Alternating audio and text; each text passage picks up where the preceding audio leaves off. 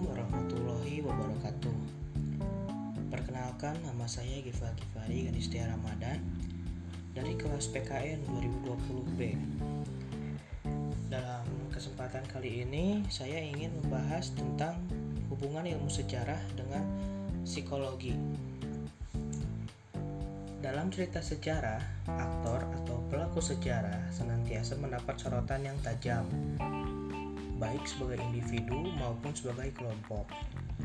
Sebagai aktor individu, tidak lepas dari peranan faktor-faktor internal yang bersifat psikologis, seperti motivasi, minat, konsep diri, dan sebagainya yang selalu berinteraksi dengan faktor-faktor eksternal yang bersifat sosiologis.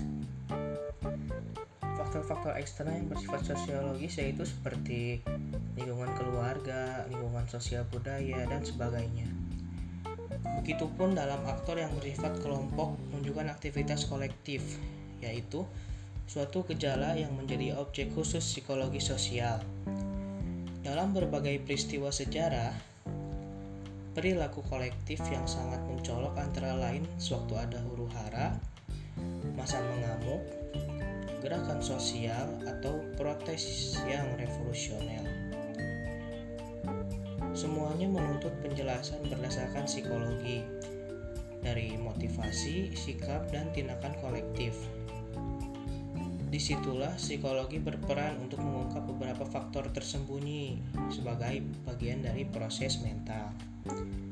Sekian dari saya. Wassalamualaikum warahmatullahi wabarakatuh.